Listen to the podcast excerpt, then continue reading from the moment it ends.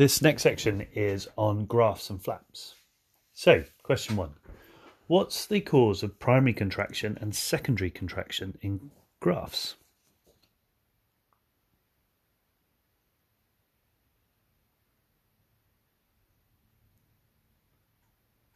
Primary contraction in freshly harvested skin is due to elastin, whereas secondary contraction occurs after the graft is healed and is due to myofibroblasts. How does graft thickness change the amount of primary and secondary contraction?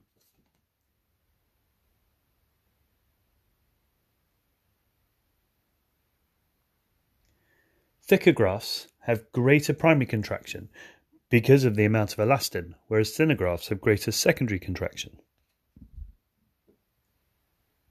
What are the stages of graft healing?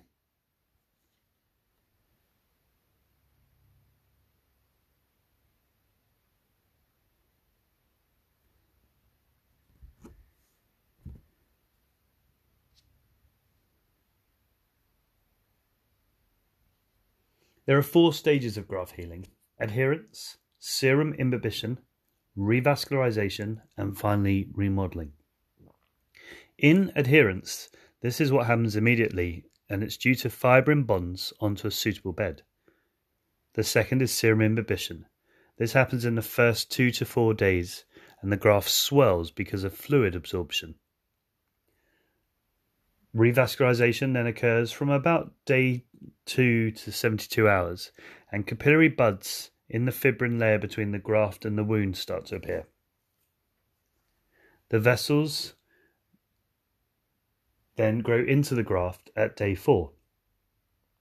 There are three theories as to how this happens either by inosculation, and that's direct anastomosis between graft and bed vessels. The second is by revascularization, so here, new vessels from the bed grow into the graft's vascular channels. And then finally, neovascularization. So new vessels from the bed enter the graft and create new vascular channels. And then the final stage is remodeling. Who reported the first microsurgery series?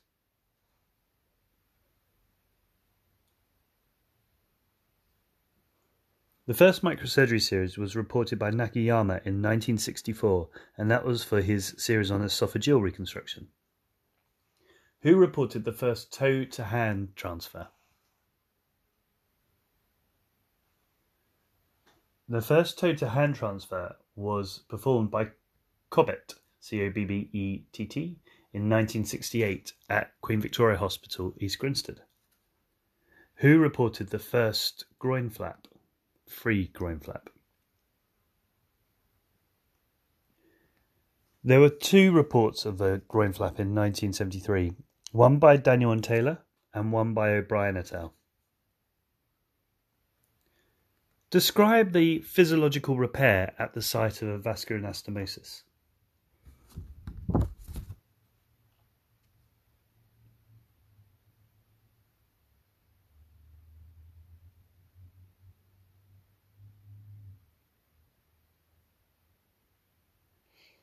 Immediately after repair, there is a thin layer of platelets over the repair site. Between 24 and 72 hours, the platelet aggregation disappears. Within five days, pseudointima forms, and within one to two weeks, new endothelium covers the anastomosis. What is a reperfusion injury?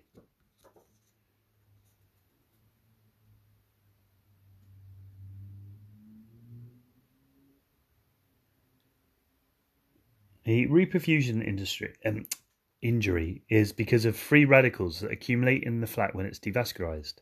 When it's then reperfused, there is endothelial damage because of these free radicals, leading to endothelial swelling and increased capillary permeability. What's the warm and cold ischemia time for skin and muscle?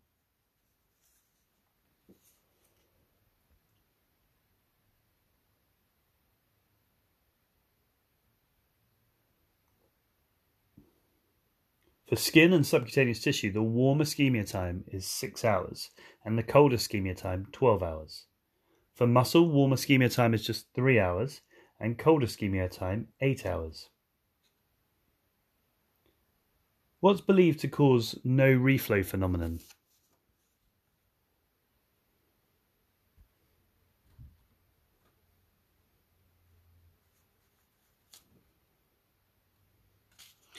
No reflow phenomenon is thought to be due to endothelial swelling, platelet aggregation, and fluid leaking into the interstitial spaces.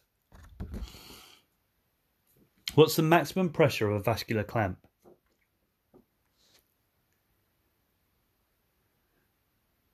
The mas- maximum pressure of a vascular clamp is less than 30 grams per millimeter squared. What's the management of a sound but non-flowing anastomosis.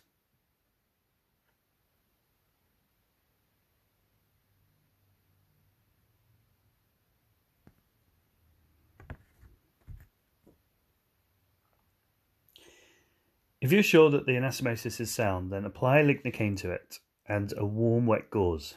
Check for any twisting. Ensure the patient is well hydrated and warm. If the anastomosis develops repeated thromboses, then use 250,000 units of streptokinase, except if they've had a stroke or they have mitral valve disease. Which species of leech is used in venous congestion?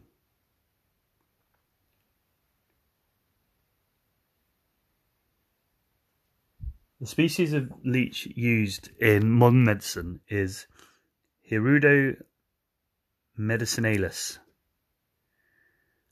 How long does it take a leech to feed?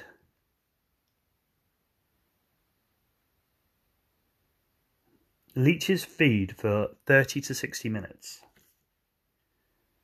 Which anticoagulant does leech saliva contain?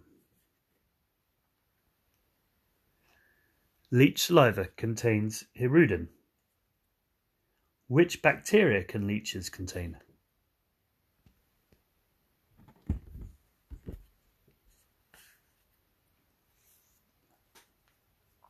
Some leeches contain aroma, Aeromona er, hydrophila. Hydrophila. Aeromona hydrophila.